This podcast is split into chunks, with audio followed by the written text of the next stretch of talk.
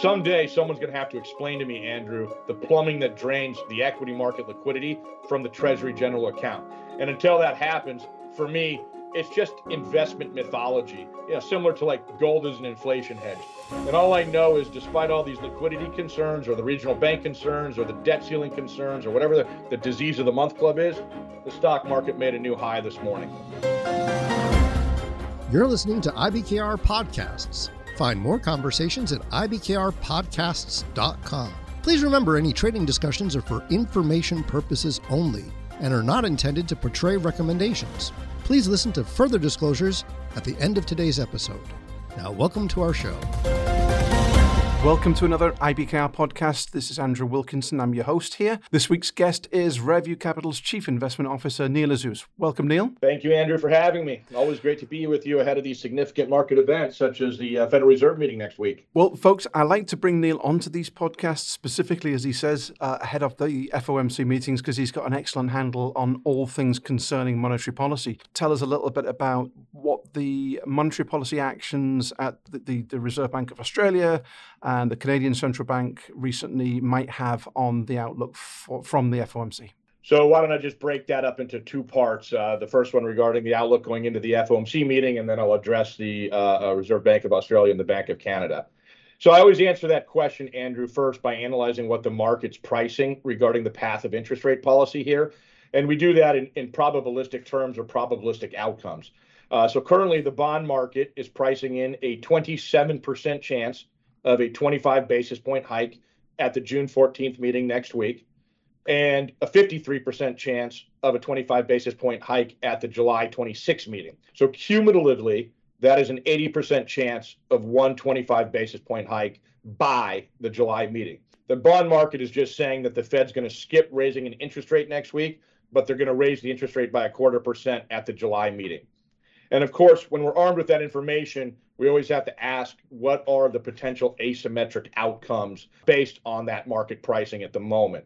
Uh, and Andrew, there are three scenarios where the market uh, could be the most caught off guard. Uh, firstly, uh, if the Fed were to raise an interest rate by a quarter percent at next week meeting, uh, that would be an issue. Currently, there's only, as I just said, it's a 25% chance or 27. That's the equivalent of a one in four chance. Uh, the second asymmetric outcome would be on next Tuesday prior to the Wednesday Fed meeting. Uh, the U.S. inflation data is released. If it is softer than expected and the bond market reduces the odds of a hike at the July meeting, that would also probably pull forward interest rate cuts from next year into this year. So that would be a surprise factor. Uh, and the third and final one is if the Fed skips June uh, or next week raising interest rate, and they realized that was a mistake after another round of strong economic data in July. And they signal to the market that they have to play catch up. And the market starts to put a half a percent hike on the table for the July meeting. So those would be the three asymmetric outcomes where market agents would be caught off guard. Regarding the question of the potential impact of the surprise rate hikes in uh, Australia and Canada uh, over the last two weeks, I would just phrase it this way optically it's a surprise and it definitely warrants conversation. But most of that conversation is subjective in nature meaning the probabilities for next week's fed meeting or even the probabilities for the july meeting did not change much. And also the impact to the yield curve just keeping things very generic looking at the, the us treasury two-year 10-year yield curve largely is in the same place as where it was last friday. So right now we're mindful of it but I think the market's taking the view in actual pricing that those banks uh, have more wood to chop and they started at a later date than the Federal Reserve started hiking interest rates. And they certainly didn't raise rates at the pace the Fed did. So the market is, I would say, okay with it at the moment, but they're mindful that there's surprise factors out there. Okay, that, that covers all the bases. That's great. Let's get let's get onto the labor market. We know that monetary policy works with a lag, so we've had a significant tightening over the last year and a bit. Employment gains, though, have, have continued at a breakneck pace. How, how are you seeing the labor market at this point? The labor market is still firm, but it seems soft enough for a pause next week. Uh, another way to characterize the labor market is to say that it's, it's healthy on an absolute basis, but it's deteriorating under the surface albeit at a slow pace. And, and let me give you two examples or the two main talking points, Andrew, uh, regarding that slow deterioration. So first, economists like to track this metric called called uh, weekly hours worked, and they use that as a leading indicator. And the argument is that once a company cuts back on employee hours, this next step is to just lay them off. And the, the current decline in weekly hours worked is pretty large at the moment, and it's definitely on par with other recessionary readings or even ahead of most other recessions. The next step is really for the initial jobless claims or job openings data to confirm what you're seeing in those weekly hours worked uh, deterioration. And, and, and we've seen that. Yesterday, uh, uh, the initial jobless claims made a new 18 month high. Uh, said differently, Andrew, if you charted jobless claims like a stock, it looks like it just hit an acceleration point and the stock started to break out out of a long term range. So the second example is the unemployment rate, uh, Andrew. And while still low on an absolute basis, it is back to the highest level over the last 18 months. And what everyone's going to look for in early July when we start to uh, when we get that next monthly U.S. employment data report is whether the Sahm recession indicator is triggered. And I'll just explain that real quick. The, the Sahm recession indicator signals the start of a recession historically. Uh, that occurs when the three month moving average of the national unemployment rate rises by a half a percent or more relative to its low during the, the prior year. And nationally, the low unemployment rate was 3.4% in April, and the high was 3.7% just last uh, May, a month ago. So another 0.2% higher, and definitely the Bears will be out in full force, and, and they'll be saying, hey, the Sahm ratio, in a Sahm recession indicator uh, has been triggered. For now, uh, I would just say there's a head start. Uh, California, which is, as you know, is 15% of U.S. GDP and 50 million people, has an is a notable standout where their unemployment rate is 0.7% above its August 2022 low. So in California terms, that Sahm recession indicator has already been triggered. So the combination of these things are showing that slow deterioration under the market, despite the absolute level still remaining in a, in a robust or healthy manner. At the start of the year, Neil, you elaborated on how the money market was discounting significant monetary policy easing, even before the Fed had finished raising interest rates. So, how does the buoyancy of the economy currently shape your view about policy going forward? Frankly, Andrew, nothing material has changed outside of inflation continuing to come down. Uh, that said, we remain most interested in, in, in historical precedents, and, and, here are the facts. On average, the Fed has cut an interest rate six and a half months after the last interest rate hike. The shortest it's been is 1.4 months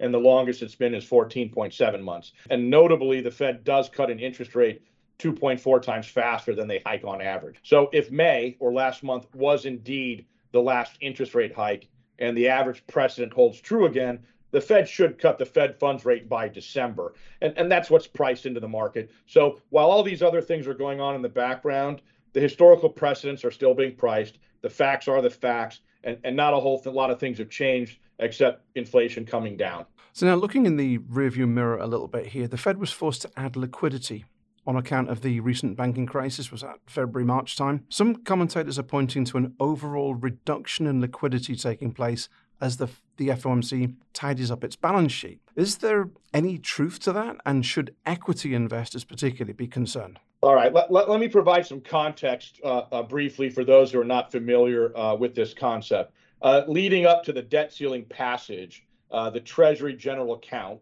aka uh, the TGA, was drawn down close to zero. And now the US Treasury needs to issue a larger amount of new T bills to help replenish that account.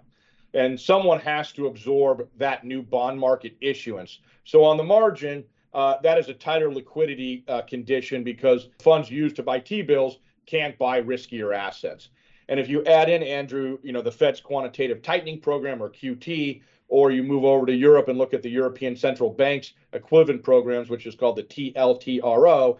And there's probably a total of somewhere between one and a half, one to one and a half trillion dollars of quote unquote perceived tightening of liquidity. Therefore, the, the, the bears say the summer will be treacherous for stocks. That's the general background or the context of this concept. to, to me, Andrew, this is just the Bears trying to meet their quota uh, for the disease of the month club. You know, first it was U.S. the U.S. regional banking crisis, then it was the U.S. debt ceiling crisis, and now it's a liquidity crisis. Someday, someone's going to have to explain to me, Andrew, the plumbing that drains the equity market liquidity from the Treasury general account. And until that happens, for me, it's just investment mythology, you know, similar to like gold is an inflation hedge.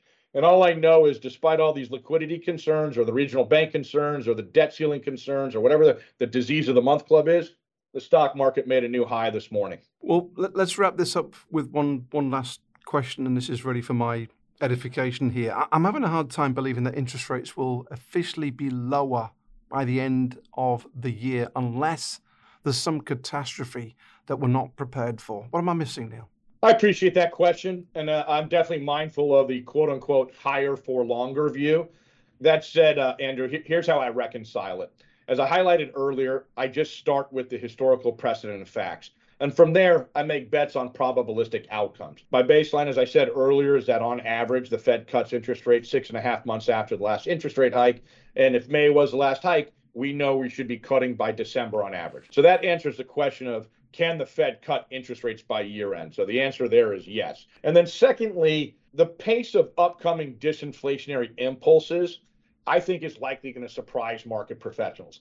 Most of our models and our leading indicators uh, argue that U.S. core CPI is going to be near 3% by December and, and, and maybe even drop at or below the Fed's target in early 2024. So here, here, here's a basic list, Andrew if you look at like the New York Fed's global supply chain pressure index, it has not only returned to pre-pandemic levels, but it's now squarely in a deflationary territory on an index. That's another way of saying that there are no longer supply chain issues. The benchmark for commodities is down 30 to 40 percent. So the the input cost pressures that we saw before related to the Ukraine Russia war in terms of the breakfast cereals like wheat and grains and things like that, all prices are down 30 to 40 percent. Though you just have to look at any commodity to see that you lost money. Indicators such as wage pressures have started to come down.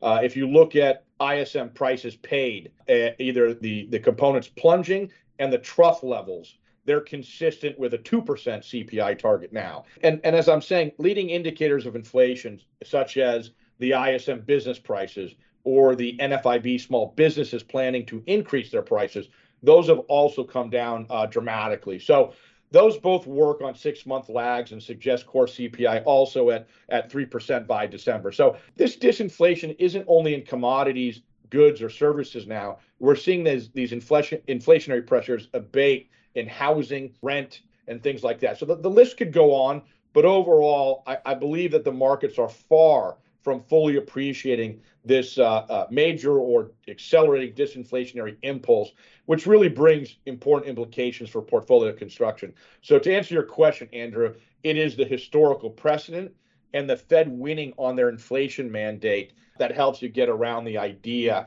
that they can cut an interest rate in line with the historical precedents. My guest has been Neil Azous, CIO and founder at Rareview Capital. Neil, a huge thanks for joining me to create this edition. My pleasure. Thank you, Andrew. And folks, if you enjoyed today's edition, please do leave us a review wherever you download your podcast from. Thanks for joining us. Thanks for listening to IBKR Podcasts. As always, we have more episodes at ibkrpodcasts.com. And if you're interested in learning more about interactive brokers, visit ibkr.com. We offer more trading education material, such as webinars at ibkrwebinars.com, financial and economic commentary at tradersinsight.news, market related courses at tradersacademy.online, and quant related articles at ibkrquant.com. The analysis in this material is provided for information only and is not and should not be construed as an offer to sell or the solicitation of an offer to buy any security. To the extent that this material discusses general market activity, industry or sector trends, or other broad based economic or political conditions, it should not be construed as research or investment advice. To the extent that it includes references to specific securities, commodities, currencies, or other instruments, those references do not constitute a recommendation by IBKR to buy, sell, or hold such investments. The material does not and is not intended to take into account the particular financial conditions, investment objectives, or requirements of individual customers. Before acting on this material, you should consider whether it is suitable for your particular circumstances and, as necessary, seek professional advice.